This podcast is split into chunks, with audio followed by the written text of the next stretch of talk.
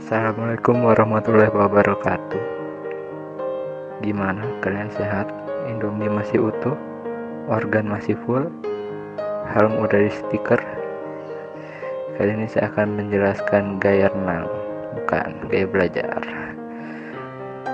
Belajar adalah fitrah manusia, bukan hewan Sepanjang hidupnya manusia akan selalu disibukkan dengan proses belajar dari tidak bisa menjadi bisa dan dari proses belajarlah ilmu pengetahuan menjadi ada. Karena belajar ya bukan karena dukun. Sebagaimana aktivitas setiap manusia sudah pasti memiliki gayanya masing-masing dalam belajar. Gaya dada gaya punggung bukan ya. Sama seperti pilihan masing-masing orang terhadap makanan pakaian coblos pilihan rakyat, dan lain-lain. Gaya belajar juga merupakan pilihan bagi setiap orang terkait dengan kemampuan dalam memahami informasi atau suatu pengetahuan yang berbeda-beda dari setiap orang pun juga tidak terlepas dari kebutuhan dan kenyamanan kalau nggak nyaman dinyaman-nyamanin Berikut adalah gaya renang, bukan gaya belajar.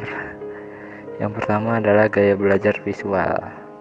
Bukan sekedar memperhatikan, meskipun dalam hal ini memang lebih mengandalkan penglihatan. Gaya belajar visual juga berkaitan dengan membaca. Ciri-ciri orang dengan gaya belajar visual ini adalah lebih mudah mengingat dengan cara melihat, tidak terganggu oleh suara ribut saat belajar, lebih suka membaca, lebih suka mendemonstrasikan sesuatu daripada menjelaskan. Tahu apa yang harus dikatakan tapi tak bisa mengungkapkannya dengan kata-kata. Ini orang yang suka mandang fisik, bukan bukan. Yang kedua, gaya belajar auditoria atau mendengar biasanya berkaitan dengan proses belajar menghafal. Orang dengan gaya belajar semacam ini memiliki ciri-ciri mudah mengingat, mengingat masa lalu, bukan ya lanjut. Dari apa yang dia dengar? Tidak bisa belajar dalam suasana yang berisik. Lebih suka menuliskan kembali sesuatu. Pandai bercerita lebih suka humor lisan seperti saya daripada baca buku. Senang dengan diskusi suka berbicara panjang lebar dan tinggi. Karena dengan tinggi kita bisa ngitung volume dan menyenangi musik. Kalau senang musik yang didengerin musik, bukan ceramah.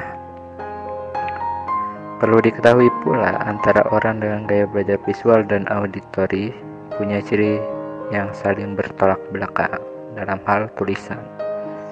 Jika orang dengan gaya belajar auditori lebih rapi dalam menulis dan mencatat, orang dengan gaya belajar visual cenderung berantakan ketika menulis tapi saya sukanya mendengar kenapa tulisan saya jelek.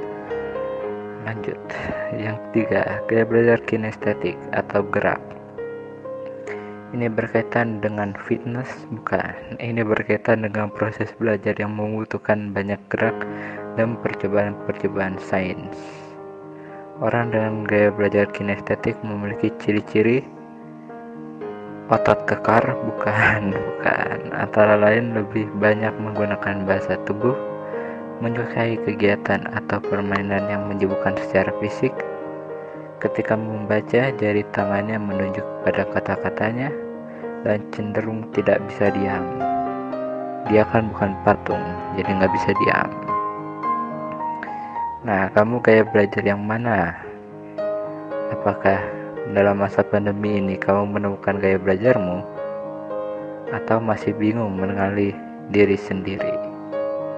Masa kamu gak kenal diri sendiri? Nama kamu siapa? Hayu. Sekian, terima kasih.